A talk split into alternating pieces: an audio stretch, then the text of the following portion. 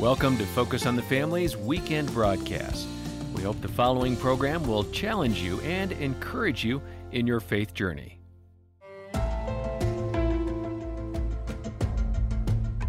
Try to imagine this situation. You're the lead detective on a really important case. You're looking for clues to determine who, what, where, when, and why a crime has been committed. But the challenge is there's no evidence. Or is there?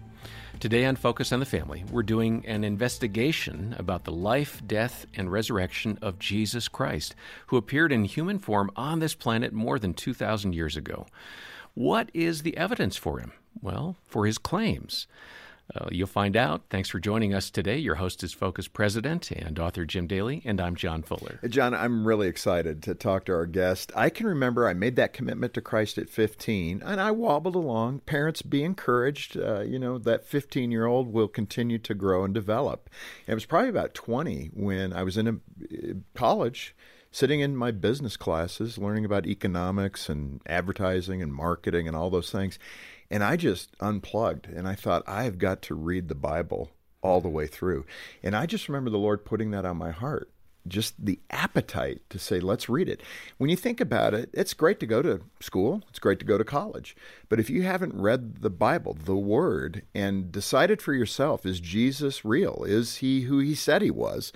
You kind of miss the most important class of your life. Mm. So I want to encourage you if you're kind of on the fence and you don't know or you have doubts, maybe you made a commitment, it was a long time ago. Um, dig in today because I think our guest is going to deliver some great perspectives given his background. Yeah, and J. Warner Wallace has been involved in law enforcement for more than 25 years. He's a homicide detective, always focused on the facts. In fact, John, uh, he described himself as an actively sarcastic skeptic about God, hmm. faith, and the Bible. I love that perspective. Again, somebody who had an honest approach to saying, prove it and uh, we're going to get to that today. Uh, Jim, it's great to have you here. Well, thanks for having me. Yeah, being, being sarcastic and skeptical is really helpful as a homicide detective in general, right? Now, this you, isn't so, what I was going to ask you, but how has the Lord dealt with your sarcasm? Oh, so, so, so if you assume up front that everyone you're talking to is a liar, somebody will eventually go to jail. But if you if you assume everyone's telling you the truth, no one ever goes to jail. So I'm trying to balance what works and what's effective based on, and then also what, what God would call me to be. You, you know, know, this so is totally off topic, but given mm-hmm. all your years in detective work, I mean, what are those things that you see about human behavior that kind of you make makes you scratch your head? Like, well, they really thought they'd get away with this? Yeah, well, see, a lot of it is you know we don't think really rationally when we think about doing things that are irrational, right? right? Like like killing your spouse. So so a lot of times you're driven by your emotions, and that's where we can kind of make some headway. Yeah, right. Because sometimes we overthink it. We're thinking, well, look, if, if I was doing this, I might do these five things first, because we're thinking as though we're not in the middle of an emotional relationship that is driven by emotion we're trying to think about it rationally and coolly, but it turns out most of the time. Um, but here's what I do see: pretty much everything that I see in human behavior is explained really well on the pages of the New Testament. Oh, that's interesting. So it, I love the fact that the Bible describes the world the way it really is. And I'll be sometimes working with defense attorneys who, who they're so convinced that there's no way that their defendant, I mean, they're truly convinced that the defendant could not do this because for the last 30 years, I work cold cases. This guy has been a deacon in a church. He's been, you know, he's, he's a dentist. He, he's a fireman. Right. He's a, you know, he's a city council person. He's just got a regular life. Yeah. And because they don't understand the enigma of man, you know, the kind of fallen nature designed in God's image but deeply rebellious. They don't understand that dichotomy. They struggle with understanding how someone like this could do right. something like that. Mm. Well, you know, and you know what's interesting too. Uh, so much of the culture right now is debating what's true. That there can't mm. really be an absolute truth. Mm. But my goodness, where do you see that show up in police work? Oh, I mean, absolutely. you either did yeah. it or you didn't do it, and that's absolute truth. Well, and I always wonder: is this shift uh, from objective claims about truth to subjective claims about truth is this going to eventually affect us in the courtroom? And I've been watching. Wow, that's interesting. so you've cases. seen that evolution. Happening. Yeah, because we're uh. gonna, we're selecting jurors, and I think our questions in the voir dire process are going to uh, they always have kind of covered these issues. Right. But I think more and more to be able to make to make sure that the jurors we're selecting actually understand that some things are more than a matter of opinion. Even the claim that there is no objective truth is a claim about mm-hmm. truth that's objective. Right. So it's, it's self refuting. So we have to at least help and only select the jurors that understand this, right? Because otherwise, how would you render a, decision about something that happened in the past that your opinion can't change? It either happened or it didn't happen. Right. And that's why I, this is the approach I took when yeah, I first was looking which at is so good. Um, let, let's get some of the terminology down. Not all of us are familiar with police detective work. So, for example, you, you mentioned that you're a homicide detective, but you specialize in solving cold case, no body murders. Now, honestly, that's the first time I've heard that. Uh, describe a nobody murder. So I think no- I get it. yeah, so a nobody murder. Uh, often these will go cold because they're first uh, reported as a missing persons case. You know, so this is like where a husband or a business associate. Usually, though, it's a husband or a, or a wife who kills their spouse, and then somehow effectively destroys the body, and then says, "Oh, we had an argument," and they just vanished. And so you you never find the body. So, you don't have a body, now maybe got- not even a murder weapon. well, right? exactly. You don't know, and but sometimes they're clever enough to wait three days, and they'll walk into like in our station, they can walk into the front desk. So now you're not even calling a police officer to the location. You're walking into the front counter. You're filing a missing persons report. Two days later, it's assigned to a detective. Now we're a week behind this thing. Yeah. And you've had a week to clean the house, to do whatever you want to do. And it's basically a lot harder to solve. And if you never find the body, you have the bigger challenge of number one, demonstrating to a jury that this is a murder and not a true missing. Right. And then number two, demonstrating that this is the guy who did the murder. So you have two, and a lot of DAs just don't want to touch these because they are difficult because there are two things you're trying to prove. And the cold case is a case that it just hasn't been resolved. It could be years, 10 years, 20 years. Some we're hearing in the media now where 30, 40 year old cases are being solved with DNA improvement. Well, and so the, every crime has a statute of limitations except for murder. So if you do a robbery and a number of years go by, I can't go back and reinvestigate that because it closes by statute. But murders don't close; they, They stay, stay open. And so uh, my cases are like um, we just did a case two years ago. It was um, 1972. I remember the case. My dad had the case. He was a homicide detective also, and he. I remember I was about 10 when this 10 year old went missing and um, it, it shook our community. And my dad was kind of paranoid about it, you know, because you know for his own kids. And so I remember the case, and we didn't. So well, I think I opened it in 2003. I think I found the DNA in 2006 or seven. We submitted it right away. It had no hit on the kind of predator database we have in California. And then, uh, luckily, uh, Ancestry DNA started to emerge. It's helping to solve some problems, It's solving it? some. That's why I always thank people for uh, searching for their family members with DNA because it eventually means I can take some of your family members to jail. So, so Hopefully not, but who yes, knows? but You that never does know. does does help. Describe person of interest. That's another term. I think I know what that means, but help us all better understand that legal term. Yeah, so this is really something that I think emerged more after 9 11. You started to see a lot of it with the federal agencies looking at persons of interest in certain kinds of investigations. Almost always, this ends up being somebody who you suspect is your candidate for the crime, but you just don't want to necessarily put the word suspect on him yet. But it could also be a witness. Maybe you're looking for, so we have no leads at all yet, but we did hear that there was somebody standing over here. That's a person of interest to us. We want to be able to interview that person. So it can sometimes be a witness. Yeah. But it just means that it's somebody who is another domino that's important to tip over in a series of dominoes leading to an arrest. Yeah. In, in that regard, you used a methodology that you're trained in as a detective, fuse and fallout. Right. So describe that and how you applied that to this pursuit of is Jesus who he said he was? Yeah, so would, this is kind of like timelining, optimal timeline, different things to see. You know, uh, is this guy was he in town when this crime occurred? You know, you're you're putting things in place in a timeline. But when we're in front of juries, this is where your weird background comes into play. So I was, my dad was a detective, but I didn't think I would be a detective. I, I thought I would be an artist or an architect. And so I got my bachelor's degree in design and I got my master's degree in architecture at UCLA. And I was working in Santa Monica when I decided to leave that and work in my dad's profession. But when I got to doing jury trials, uh, that kind of approach, that visual approach to making claims, kind of came back up. And so I know I needed to show timelines to jurors. So I just envisioned the missing on the day of the missing persons. If this is a murder, that's a bomb that exploded. Uh, uh, angry, he was angry. He did something he shouldn't do. But every bomb has a fuse that burns toward the explosion. And after the explosion, there's fallout everywhere, all over the blast radius. So what we do in front of a jury is we visualize this fuse this is all the tension that's rising in the relationship. Yeah, this over is days, him, weeks, Yeah, he's preparing to do something he shouldn't do. He's buying the stuff he's going to use to kill her or to dispose of her. Yeah, this is the stuff you do before a crime. Mm-hmm. And then the day happens, and then you've got all of this activity afterwards. This is the blast radius, the fallout, that kind of gives you away.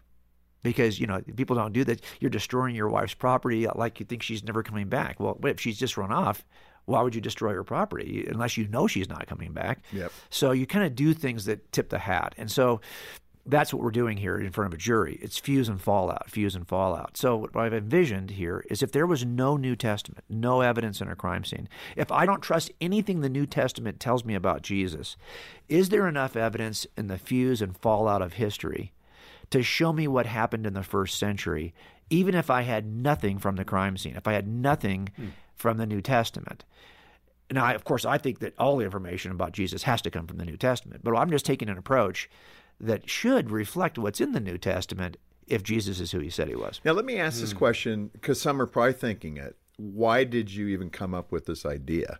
I mean, what was happening? They said, ah, I wonder if I apply my detective skills to something that happened 2,000 years ago, if it would work. I mean, well, what, what, was the motivation? Well, we got into this church. Uh, you know, my, my wife thought, well, we've got kids now, and they're you know like six and eight, or it's five and seven. Should we raised him in the church. And I thought, mm, yeah, no. I mean, I, I wasn't raised in the church. Um, and I turned out pretty well. Yeah, of course. can, we always think that, right? Oh, yeah. You know what I was going to say. I'm going to say that for sure.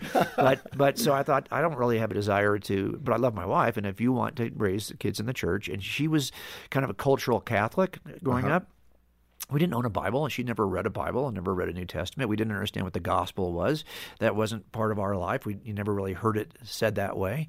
Um, but we go to this church, Uh, she nagged me about it for about three years. Good for her. Good for her. Yeah. actually, Susie is the reason God has used Susie in my life in ways I can't even explain. So without her, I would be nowhere. But so she convinced me to go, and so I sat in church, and and the pastor said that Jesus was this. He said a lot of things, but the thing that stuck with me because I wasn't really interested in any of the other things. Right. But she, he said that Jesus was the smartest man who ever lived.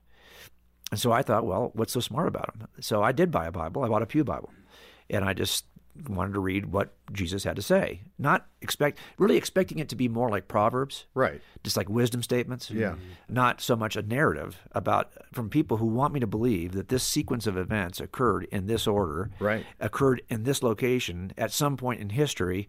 Well, what is this? This is like supplemental reports in a cold case. I mean, I don't have access in cold cases. I don't have access to the witnesses anymore. They're dead. Right. I don't often have access to the report writers because those detectives are passed away. Yeah. I mean, I got a case from 1972. Everyone was dead before I got there. When we actually solved that case, our suspect had been dead for 15 years. Wow. Mm. So this is an old case. So the question then becomes, well, how do you how do you manage these cases? How yeah. do you how do you investigate these old cases? Well, so apply that you know the the fuse and fallout, for example. Apply that what you learned in detective work to Jesus. How did you apply that? Well, so I thought, okay, I'm going to do both an inside out and an outside in approach. And so I did an inside out approach. You know, how do we know that the Gospels are telling us something reliable? And I've written about that in a book called Cold Case Christianity. That uh-huh. really is just applying the template for reliable eyewitnesses that we right. offer to jurors and applying that to the gospel authors. And that showed me a lot. But I also thought, well, look, if Jesus is who you all think he is, are you really telling me that the only people who notice this are four writers in the first century? I mean, wouldn't you expect that if he's the rock you think he is, when you throw him into the pond, there'd be some ripples, wouldn't there? Right. I mean, it should be able to see this in the fallout of history. Okay. But having never been taught that, really, I didn't know what the impact of Jesus was in history. Um, I think this is true for a lot of young people. As a matter of fact, I think it's really important right now for us to teach our young people well, how important Jesus. I, look, I think there's two questions that every young person asks now. So for every one what claim we make, we have to offer the two whys. So I always say you have to give two whys for every what to Gen Z. And the first why is okay, so you're making this claim about Jesus. Well, why do you think that's true? On right. the basis of what evidence you because you know everybody else is going to say that their claim is grounded in science it's grounded in evidence and you christians have your wishful thinking. Like good for you but that's not good for me. So i want to know why is this true? And the second why is why should i care? Even if it is true why should i care yeah. So I think what I really wanted to know is, does this matter? Even if this is true, does this matter? I'm ready to answer that question. I'm telling you okay. what. That's the question. Yeah, why well, does it matter? Oh yeah. Whew, that's a big one. Well, I think right now, I think the Gen Z, for a matter of fact, are not, are less concerned about what Jeff Myers of Summit Ministries here in Colorado Springs. Manitou Springs, you know, he we had talk, been talking about this. I think that young people are more concerned about the God, not the godness of God. Does God exist? But the goodness of God. Mm-hmm. Does this book, this Iron Age book, you folks always, you know, is the source of all misogyny, racism, homophobia, transphobia, you name every phobia you can think of, is this still good? Does this matter anymore? Does anything good emerge from this? Does anything beautiful hmm. emerge from this? Well, those are the kinds of questions I had too. And so this is what the outside in will tell you. Because if the outcome, if the impact of Jesus is evil, then why would you want to examine it? You could mm-hmm. make claims about, uh, say, for example, Nazism. Do I care if it's ugly to begin with? I, why would I stop making your case? I don't care. It doesn't matter to me. Right. But if this is something that's is a source of all beauty, well, then it might matter. Well, and one of the key things there is be cautious of what people label. That's like, right. You know, it doesn't mean it's Christianity because somebody says it is. That's right. It's what's true. This Focus on the Family broadcast will continue in just a moment. They're getting bombarded from so many different directions that I would rather have them doing something in a faith based uh, background. Values you can trust for your children. And this is just reinforces what they're learning at church and makes things, I think, where they're going to grow up in the right way. Get Focus on the Family Clubhouse and Focus on the Family Clubhouse Junior magazines at focusonthefamily.com slash club radio. You know that situation your family's facing? It's okay to ask for professional help. Focus on the Family's Christian Counselors Network can confidentially point you to a trusted therapist near you. We've been connecting families to verified Christian counselors for more than 40 years. Find a way forward for your family at focusonthefamily.com slash get help. That's focusonthefamily.com slash get help. Thanks for listening to Focus on the Family. Let's resume now with the balance of today's programming. Jim, you point out how uh, several significant developments in ancient history allowed for the incredible dissemination of the gospel and the exponential growth of Christianity. Start with the developments of language and writing, why that is so important at that moment. Yeah. I, so a lot of the times when I'm investigating a fuse, I'm answering my own skeptical questions because I'm anticipating that the jury is probably going to have similarly skeptical questions. Uh-huh. So when I'm examining the fuse and history that leads up to the appearance of Jesus in the first century, I'm examining really my own skepticism. So I had a skepticism about a number of things, but one of them was just this question: if, if Jesus really is God, why wouldn't He just come now when we've got social media and iPhones and we can, you know? So what, wouldn't it be a better time to come now? Like, why does He come when He comes? But it turns out that the uh, cultural shifts and the, the, progress of culture and technology actually does mm. benefit the first century in terms of disseminating information historically. So, for example, you know, you don't, you can't really, if you can't express the and articulate the detail of the Jesus story, because you don't have the letters in place yet. You don't have an alphabet in place yet. If you're mm. just using hieroglyphics to, for example, describe the Sermon on the Mount, well, good luck with that. Right. It's not going to be easy to do. But but once you have an alphabet, an alphabet that's widely distributed across the entire region, mm-hmm. like the Etruscan alphabet, which is adopted by Rome, and then as Rome conquers the entire known world, it exports the Etruscan alphabet. And you have, you know, uh, Koine Greek, which is being used by the Romans. You have, have papyrus, which is much easier to transport than, so for example, clay tablets right. or, or stone. So these things emerge in time until by the time Rome is in power, and has organized, and roads are in place. There's a 200 year period of peace called the Pax Romana that occurs uh, and allows for the Roman Empire to spend money on things it used to spend on war.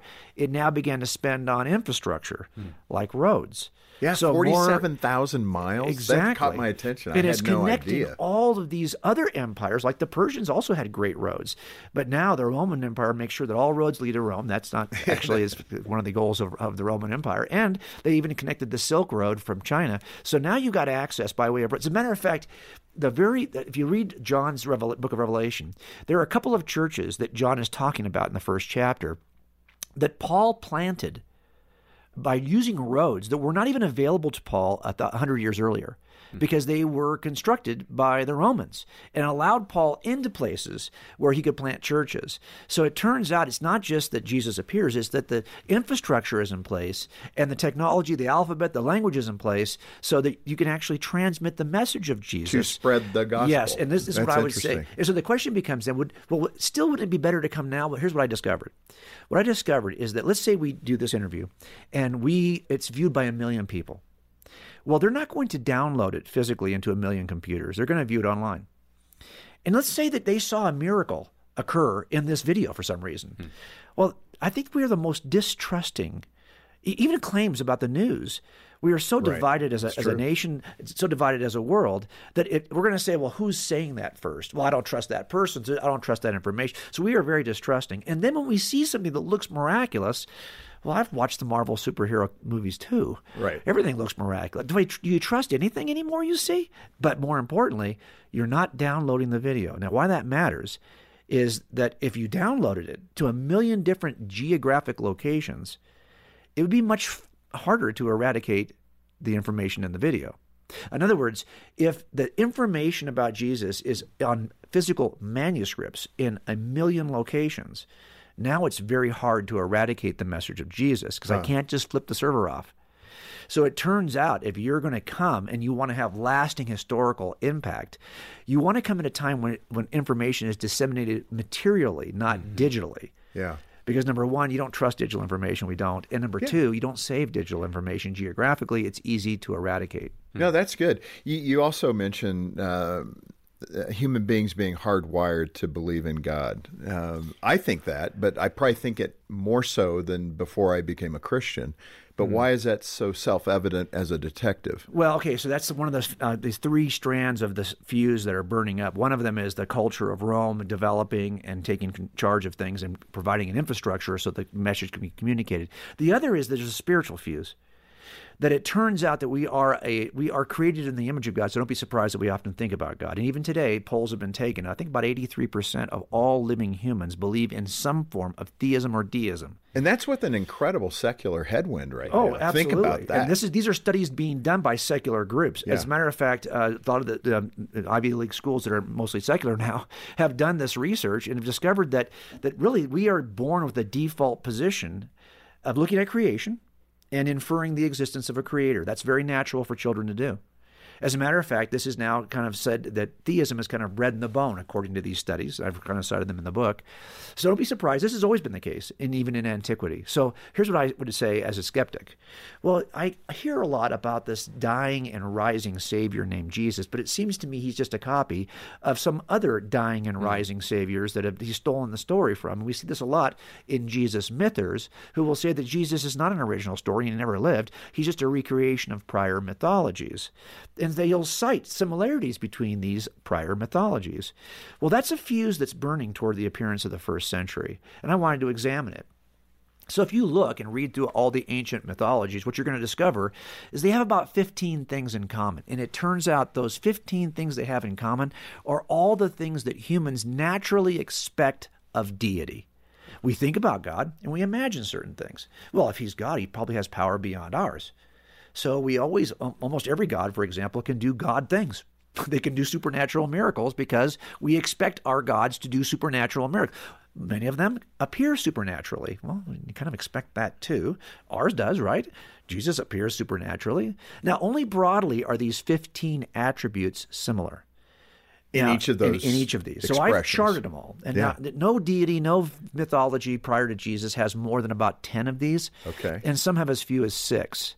Until you get to the first century. And then Jesus appears possessing all 15 of the ancient expectations of deity. Hmm. Now, what's interesting about that is if you wanted to come and meet the expectations of the expectors, if the expected wants to meet the expectations of the expectors, Jesus does that. And Paul even talks about this. You know, you people are very religious. You even worship an unknown God here. Well, we're here to tell you that what you've imagined, we actually saw with our own eyes. Hmm. Right. And so he's comparing the myths of humans. Now, when I say myth, I mean the stories of deity to the myth written by God, as C.S. Lewis says. Not a fiction, but a claim about God that is from the mind of God, from the mind of poets and ancients and expectors to the mind of the expected. That's the difference in Jesus. And so you see that, yeah, he shows up at a time in history when the ancient groups, the vast majority of ancient myth worshippers, are still worshiping the ancient myths with common expectations. And Jesus meets these.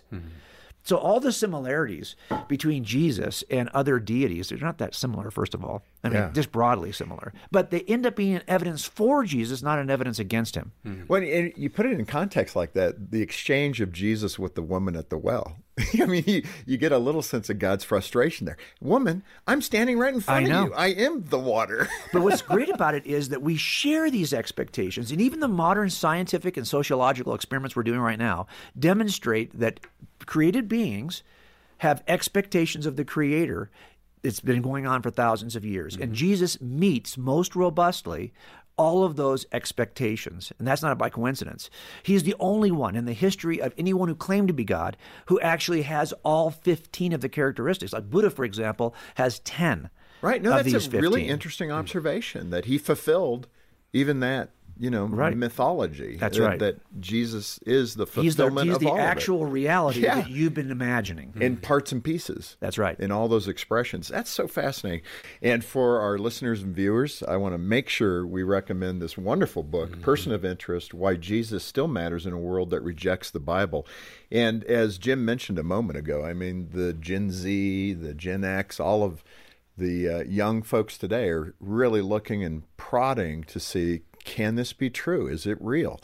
And we better get equipped to answer those questions and to give a good answer to those solid questions. And one way to do it is to read this wonderful resource. Yeah, uh, get a copy of Person of Interest Why Jesus Still Matters in a World That Rejects the Bible. Uh, we've got details for you when you call 800, the letter A in the word family, or stop by focusonthefamily.com slash broadcast. And like we often say, if you can make a gift of any amount, if you could do it monthly, that's great. It helps us do ministry, but join in, uh, do ministry with us, and we'll send you a copy of the book as our way of saying thank you. Donate as you can when you call 800, the letter A in the word family, and request your copy of the book by J. Warner Wallace, Person of Interest Why Jesus Still Matters in a World That Rejects the Bible.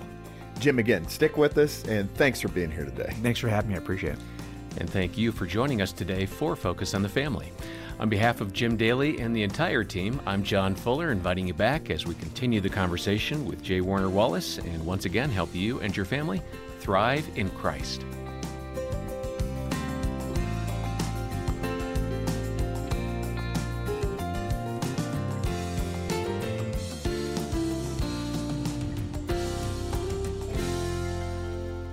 Listening to Focus on the Family's weekend broadcast.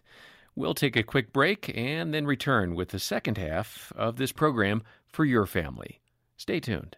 I like to see her eyes light up and, and have her read some of the things to me. It's fun. Your child will love Focus on the Family Clubhouse and Focus on the Family Clubhouse Junior magazines. They're filled with fun activities, jokes, and faith based stories that will capture your child's heart and imagination. It really is just a good age level for my kids, and that's exactly what I was looking for. And I'm so excited too that it just focuses on the Lord. Learn more at focusonthefamily.com slash club radio. If Jesus is who you all think he is, are you really telling me that the only people who notice this are four writers in the first century? I mean, wouldn't you expect that if he's the rock you think he is, when you throw him into the pond, there'd be some ripples, wouldn't there?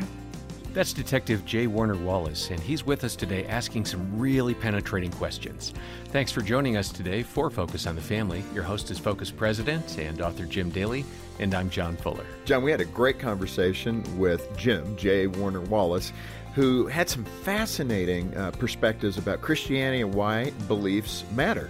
Uh, as he shared last time, Jim was a sarcastic skeptic who had no interest in the Bible or God or faith.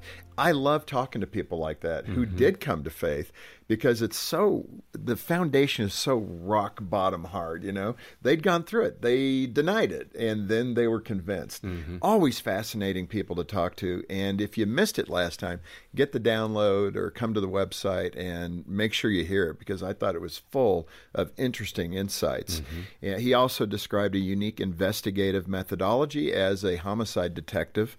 Uh, really concentrating on cold cases where there was no body. Think of the difficulty in prosecuting that kind of crime. And he's applied those concepts that he learned in that field to the existence of Christ, something he called fuse and fallout, which are the events that lead up to the catastrophic uh, bomb the ordeal that occurs and then all the fallout that is around it. Again, very interesting concept mm-hmm. when you look at a guy from the first century and say, we're still talking about him today. Yeah. That's a pretty big uh, fallout, right? Mm-hmm. That we still talk about Jesus and his meaning to history. Uh, Jim applies that methodology to Jesus' life, and uh, man, I would just say get a copy. Yeah, get a copy of the book Person of Interest, written by J. Warner Wallace. And uh, we do have those here at the ministry. Check the website, focusonthefamily.com slash broadcast, or give us a call, 800, the letter A, and the word family. Jim, welcome back. Thanks for having me. I appreciate it. It was so good. I, I just love this area because there's so many good thoughts that you can give to a non believer to just make them think. Um, that was what I expressed last time, uh, you know, when I was in college, and I came to this conclusion: I better read the Word of God. I mean, right. reading these business books. I'm preparing myself vocationally. But this is the most important book to read. Yeah, and I constantly will encounter people, and this is the skeptic in me, right? So I didn't have any Christians in my life growing up. That if you asked, and I still see this, if you ask people, why are you a Christian? The most popular answer I get is, I was raised in the church. Mm-hmm. Somebody, my parents were believers. Somebody mm, raised me. That, that is the number one answer you'll get. The second most popular answer is, uh, well, I've had an experience that demonstrated for me that Christianity was true. A prayer was answered. I had a certain uh, experience after reading Scripture. Yet we believe as Christians that those other experiences do not actually point to the truth. Huh. So what I want to say is that we have, have a worldview that's grounded in an historical event. It's not grounded in the wisdom teaching of a prophet or the wisdom statements of an, an ancient sage. It's, of course, Jesus makes these statements, but it's grounded in the resurrection. If that didn't occur, none of this is true. Right. And that means we can test this in a way that other religious worldviews cannot test their claims. This is grounded in history we ought to be able to say, yes, I was raised in the church, perhaps, or I've had an experience that demonstrates the truth, but I was able to test that experience against what I can examine and know is true evidentially. Because we're in the one place where we could do that. And by the way, I've got grown kids. Um, and I've, one of my sons will tell you that there was a season in which he was kind of wandering, but because he knew and had been raised this way, that he knew it was evidentially true, there's only so far you're going to go. Correct. It's kind of that rubber band theology, right? If you go too far with the rubber band and let go, it snaps, it hurts a little bit. If you go even further, it hurts even more. So if you can help your kids not stray too far, right. because they know it's true and you can only do so much with what's true, well, that's where I think we can make a difference. Well, I, I, love that very point. It's mm. evidence based. It's history. There's uh, records both in the Scripture, outside of the Scripture, who Jesus was. That's right. And that kind of pulls us back. Uh, we have new viewers, new listeners today, Jim. So I want to recap a little bit on this idea of fuse and fallout. Mm-hmm. It's such a powerful concept, and for most of us who do not work as detectives. Yeah. Uh, it's helpful to hear how you apply what you learned in your vocation as a homicide detective to the truth claims of Christ. So give us that refresher on fuse and fallout. Sure. If we've got a case where we've got no evidence in the crime scene, we have to make the case a different way. And I typically will tell jurors that we've got every case occurs in a timeline. There's a time before the crime and a time after the crime. And on the day of the crime, if it was a murder, instead of she just ran off, let's say, or she just vanished and she's out there somewhere living her life, well, then that was an explosive day. And that bomb was preceded by a fuse of tension that was rising until something mm. happens bad. And then after that bomb explodes, you've got fallout and shrapnel all over the blast radius. Well, look, if you didn't have any information from the New Testament, if every New Testament, imagine this thought experiment where every New Testament had been successfully destroyed by some evil future regime. So I don't have a single manuscript or a single Bible. They're all been destroyed. It turns out from just the fuse and fallout of history, you can reconstruct in its entirety the story of Jesus you could be saved with the information you would just get from the fuse and fallout, so that even if every New Testament had been destroyed, this is the kind of impact that Jesus has. There's a reason why we call this the first century, even though, yeah, guess right. what? It's not the first century, okay? Right. There was a bunch of centuries before the first century, but we keep on calling it the first century because something explosive happened. And the, what that explosive thing is, if I didn't know anything from Scripture, I could reconstruct what that was just from the fuse and fallout of history. Mm-hmm. So, in that fallout uh, section, because we covered a lot of the fuse last time, so in the fallout of the investigation, where can we see how Jesus transformed our world in those remarkable ways? What's the evidence? So, I'm looking at two things. Number one is that does he have outsized impact? Impact that makes sense only if he is who he said he was. In other words, he's either a fiction or he's a regular old sage in the first century, or he is the God of the universe stepping back into his creation. So the question is, am I going to see the kind of impact that makes sense of number three? The only only can be explained if he is God stepping into his creation. So that's what I wanted to know. So impact was number one. But number two is is his impact so dramatic and so unique that his story can be reconstructed from the impact. And I'm looking at those areas that were important to me as an atheist. Those are literature, art, music, education, and science. Those are the things Unbelievable. that I thought were the most important as an atheist. Now, there's a sixth category, which is world religions every other theistic worldview. It turns out Jesus has had so much impact on literature, art, music, education, science, and world religions that his story can be reconstructed from those aspects of our culture, even if every New Testament was destroyed. Mm. And that makes no sense at all, unless, of course, he is who he said he was. Yeah. What about the skeptic that might say those were all manipulated things from an emerging European perspective. Okay, you know? so that's a great question. You know and that this was all forced on humanity by these people that were trying to shape and manipulate people. Yeah, I was that skeptic. That sure. would have been my claim. Um, so, for example, one of these claims is made about you know the oversized impact of Christians with the Christian worldview in the sciences. People don't really understand right. that, but it turns out that the scientific revolution was dominantly Christian, and it's happening in Europe under Christendom. And now, let, let me just add, because I'd like your response to this, that mm-hmm. the basis there was they believed in God God, and therefore they could know the universe that God has created. That was kind of their premise. Well, yeah, there's, I think there's seven igniters there. We can that's kind of yeah. another story, but yeah, part of it was that number one, they believed in a singular, orderly, rational God right. that is distinct from His creation. If you're in a pantheon of disorderly, debaucherous gods that are constantly stealing your spouse and doing all kinds of drunken debauchery, why would you expect that the created order would be reasonable right. and rational? But we but, believe in an orderly, rational God that's not actually in creation as part of it, but is distinct from the creation creation he creates. The point is, on planet Earth, Europe is a small part of it. There were many more people who weren't living in Europe than were. Huh. On planet Earth, there were many more people who were not Christians than were. Why doesn't why don't the sciences catalyze and take off in Asia, or in North Africa, or in India, or other places where cultures had impact? It happens under Christendom in Europe because the Christian worldview acts as a catalyst for what was originally called natural philosophy mm. and then became called science. And this is what you see. As a matter of fact, I traced all of this. If you look at the scientists who founded their disciplines, these are called the science fathers. You know, the father of modern astronomy, the father of modern, the father of quantum mechanics, whatever it may be more fathers of scientific disciplines are Christ followers than all other groups combined. Huh. As a matter of fact, if you just look at the science fathers who also wrote about Jesus, you know, the church fathers wrote about Jesus. You could reconstruct the story of Jesus from just the church fathers, but it turns out you can reconstruct more of the story of Jesus from the science fathers than you can from the church fathers. Hmm. And I think people just don't realize that it's not just that he had huge impact, is that his story can be reconstructed from the history of science. Yeah. I mean, again, the book is chock full of these observations, which is why people need to get a copy. Mm-hmm. Uh, let me ask you this. Um, you mentioned your father was a policeman and you went into the arts and into architecture. How did those disciplines help you as you kind of swerved back into follow up behind your dad as a detective? Well, I can tell you the first several years working in law enforcement. When I was in, in the arts, you know, Susie and I were together probably about 10 years. And I remember working in a firm in Santa Monica and just telling Susie, you know, I don't see us here. I don't see any other couples who are having families that are, you know, I had very conservative views about marriage and family even before I was a Christian and I just didn't see anyone like us there. Huh. So I, my dad, you know, this is a noble profession; it's a calling. And before I even knew what a calling was, so I followed him into law enforcement. I was 27, and I can tell you that um, for a long time I struggled. I felt like I needed a creative outlet. I had no creative outlet.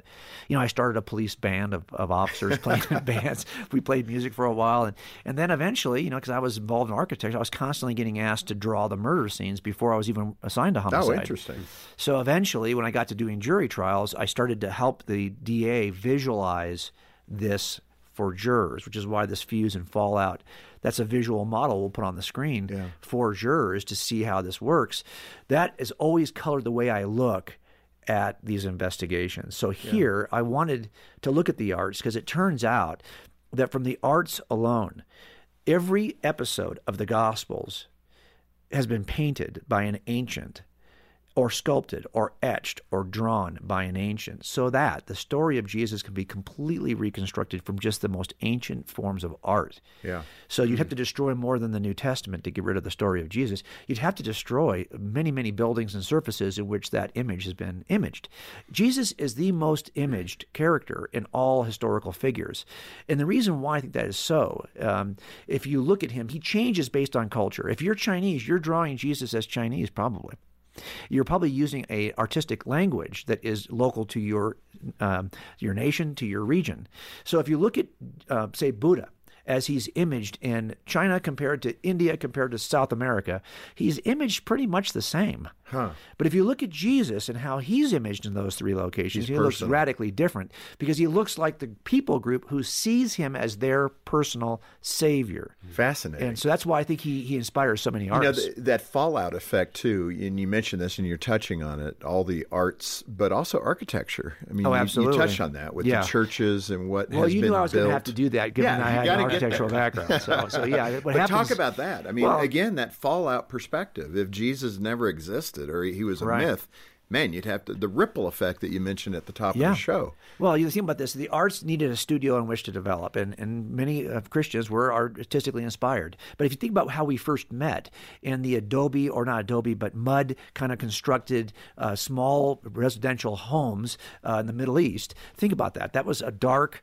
cool. It was cooler because you know it was a hot environment, but they were dark, small environments. We had a desire as a group to reflect the nature of Jesus, who's not described as the dark, he's Right. described as the light. We also had a desire to think about our salvation and the heavenly aspirations we have as a people group. And it turns out those two aspirations to reflect the light of Jesus and the heavenly aspirations of the gospel impacted the way we started to change our environments. And if you look at, say, for example, St. Peter's and Michelangelo's great dome there, you'll see that the engineering feat to create some of these spaces is pretty remarkable. Yeah. But then we also needed to kind of make those walls lighter to allow light in. So the kind of Gothic movement in which the structure of churches is forced outward to allow for glass walls to come on the inside membrane, hmm. well, that ends up creating spaces that are ridiculously beautiful. But what is the effort here? What's driving it is not just, hey, we want cool buildings. What's driving it is that we want to reflect a space that reflects the light, Jesus as the light, and our heavenly aspiration. It's about the Savior and salvation that drives the shaping of these spaces. And that drives an entire movement in architecture, and it continues to do that. Uh, but again, what is interesting of all the historical figures, who else has inspired more movements in the arts, literature, music, uh, education, and science than Jesus? If you think there's somebody else out there who's not only had the impact of inspiration, but also whose story can be reconstructed from this inspiration, tell me who that is. This Focus on the Family broadcast will continue in just a moment. Did you know nearly 60% of American adults don't have a will in place? That's a big number, and not having a will can leave a heavy burden for family left behind. If you need a will but don't know where to begin, let Focus on the Family help. Download our resource 15 questions to ask when preparing a will. It's our gift to you at focusonthefamily.com slash prepare my will. That's focusonthefamily.com slash prepare my will. Thanks for listening to Focus on the Family. Let's resume now with the balance of today's programming. Uh, Jim, just to uh, further that discussion on music, let's make sure we catch that because music is really interesting to me. Of course, Bach talked about the beauty, the orderliness of it, how it reflects God.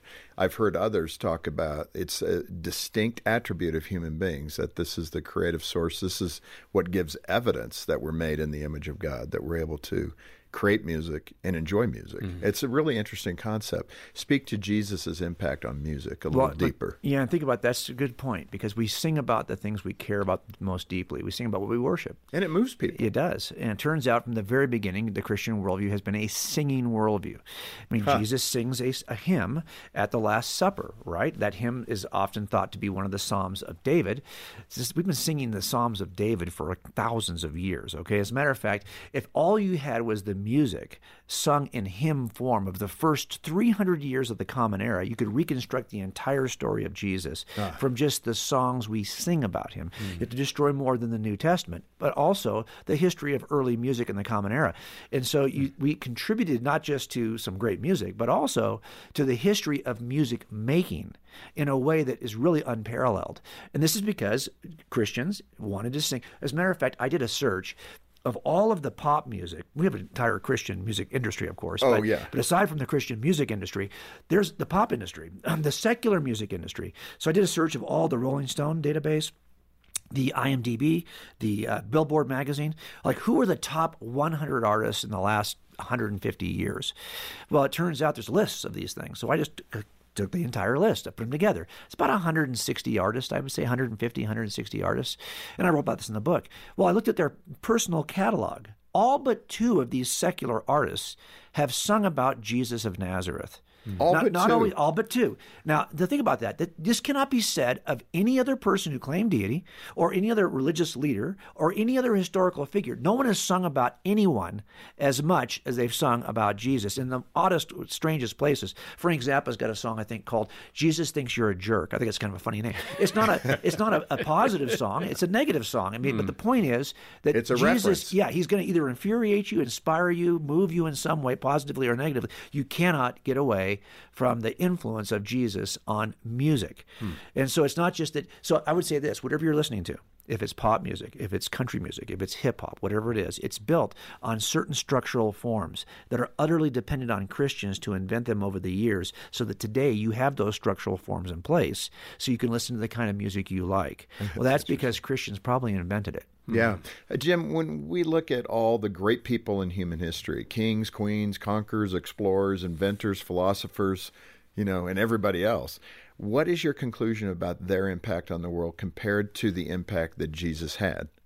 Well, that's what's so remarkable about Jesus of Nazareth. It's uh, really hard to explain because you know we're calling this the first century, and why are we calling it the first century? Well, you can. I just challenge you to look at every significant figure in history who lived in the first century and go from as far east as you can to as far west. It's hard to go beyond a couple. Yeah, honestly, I, I made a list. I put them in the book because I think most of you will look at it and go, I don't know any of these people because right. they had no impact on history the way that this guy, this sage from this small part of the Roman Empire, this guy who really had think about it. Three years. He he lives in a small he's born in a nowhere town, raised in another nowhere town, only moves about two hundred miles from start to finish. He only has three years to accomplish his mission. The people who are religious reject, the people who are powerful are hunting him. Um, he people who say they love him end up denying or betraying him in some way. He's got no real established family of merit, no education you can think of that would really cause this. No kids to extend his legacy, no wife, no doesn't write a book, never leads a nation, never rules an army.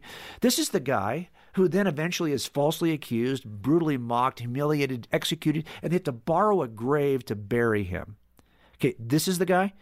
Is that the story you would write of a great conqueror? You would not. Ex- this is so upside down in right. terms of what your expectations would be for someone like this. That if you take all of the leaders, and I, I just get beyond the first century, look at every historic, powerful leader in history. Ask yourself, who has impacted literature, art, music, education, science, and world religion so deeply that his story can be reconstructed from those aspects of human culture. I'll wait because you're not going to find anyone. It's Jesus of Nazareth. Hmm. That to me is remarkably unexpected, but that's what would be true if he is who he said he was. Yeah. And Jim, I mean, we're coming in maybe only a couple of questions left, and one I really wanted to cover, especially for the person who's watching or listening that may be where you were at when you were 35, hard charging, criminal, you know, investigator, all that. What was the tipping point? I mean, what opened your eyes to spiritual things versus the facts and nothing but the facts? I always get asked that question, but see, here's what I do. I, in my cases, I'm working cumulative circumstantial cases. Now, that doesn't mean it's bad evidence. Circumstantial evidence is anything other than an eyewitness is called indirect evidence, circumstantial evidence. So even DNA is circumstantial. Fingerprints are circumstantial evidence. So I'm looking at cumulative cases. In other words, 80 things point to this guy. Yeah. It's this the weight. uh, It's death by a thousand paper cuts, right? It is really that that one thing doesn't seem like much, but when you have 80 things pointing to this, so I get to a point examining what's in the New Testament and then all of this impact outside the New Testament, where I finally said, okay, I, I trust that the New Testament is telling me something true about Jesus, but that does not make you a Christian. I mean, the devils believe something is true about Jesus, but you know the demons believe this, but it doesn't mean they're Christ followers. Correct. So I always say it this way. Um, that took me about nine months, and there was no aha tipping point moment there. But I did get to the point where I told Susie, I said, I think this is telling me something true about Jesus, but I don't understand why God would have to die this way and come this way. Do you get that? And she's like, I don't get it either. So, okay, so here we are. We've already now vetted the New Testament, and I, I was examining it to see what it said about Jesus. What changed for me was when I started to read the New Testament to see what it said about me Huh. that's when you start to have the aha moments. Right. Because it's reading through Romans, it's reading through First Corinthians, it's reading the spiritual man and the natural man, right? That no one has ever, you know, he chases God. We all reject God. This is really what I realized that Paul was talking about me. That's when you start having aha moments. So if you will read, look, at some point I realized that that person he's describing who's in need of a savior, that describes me. Yeah. But because I'd already done the homework to know there was a savior, I was able to connect that dot pretty easily. Yeah. So what I would say is this, and I wrote about this years ago. I used to work um, homicides, and I also worked officer-involved shootings. And I had an officer-involved shooting one night where we come out and we interview the officer who got involved in the shooting. He stops a car for a drunk driving. He gets the drunk driver out, and the drunk driver actually ends up wanting to kill the officer because he's on parole and he does not want the officer to discover he's got a gun in his waistband. So as he gets this guy out of the car, he, the guy turns on the officer and he's pointing the gun at the officer. He made a decision that night he would rather kill the officer than go to jail. Right. The officer survived it, and he's now. I'm interviewing him, and he tells me that at that moment he knew. I what am I going to do? I mean, it was a millisecond. I could jump. I could try to. He just said, "You know what? I knew I was wearing my bulletproof vest, and I had seen that vest stop bullets in the range because we shoot at them." And so I knew that it was going to hurt, but if I could just tense up my mu- my muscles, I could take the first couple of rounds and get my gun out and return fire. So he stood there calmly and eventually survived the shooting. Right.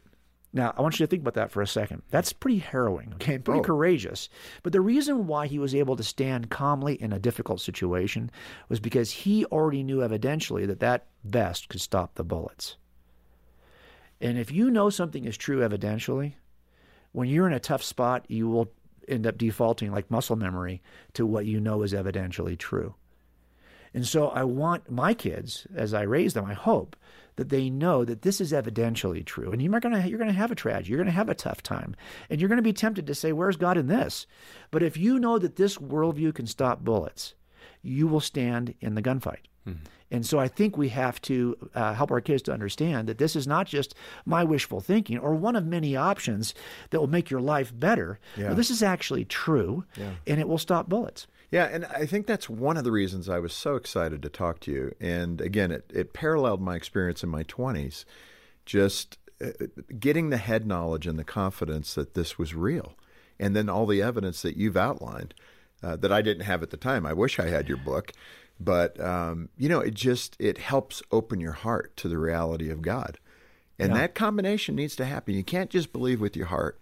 Your yes, head has to be involved. It's a both and for Right, sure. And so and s- I'm not against the experience. I just want this experience to be tested. Right. And I just think that's the most powerful. I think of Paul that way. He was a brilliant man. It's kind of funny when he went to Mars Hill and they said, Who is this babbler? I'm thinking, man, he's one of the best communicators I've ever seen. I know, but isn't it they interesting? referred to him as a babbler. Yes, but he was willing to engage people on Mars Hill. Right. This is what we have to be, realize. That look, you ever notice that sometimes if in a dog yard, the most yappy dog is the Chihuahua, the quietest dog is the Great Dane. Mm. Well, we happen to have the Great Dane of worldviews, but we often end up sounding like Chihuahuas because we don't know how strong our worldview is. Well, that's- not again. No, no, I don't get a lot of people are going Yeah, to be no, no, mad it's well about said. We totally understand the point. And Jim, this has been terrific. And I just hope, and I'm going to take a couple of copies home for my boys because I want them to read it.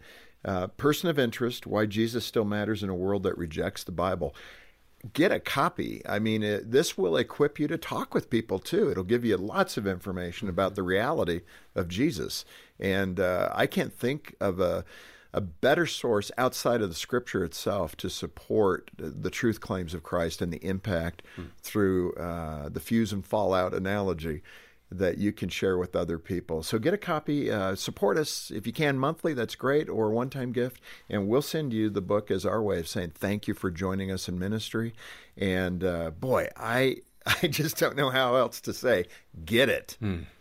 Donate as you can today by calling 800, the letter A in the word family, 800 232 6459, or stop by focusonthefamily.com slash broadcast. Jim, again, thanks for being with us. I'm excited to meet you and to talk with you. Let's keep that relationship going. Thanks so much for having me. I can tell you this has been such a blessing to me. Yeah. Well, we're so glad you joined us today for Focus on the Family. On behalf of Jim Daly and the entire team, thanks for joining us. I'm John Fuller, inviting you back next time as we once again help you and your family thrive in Christ.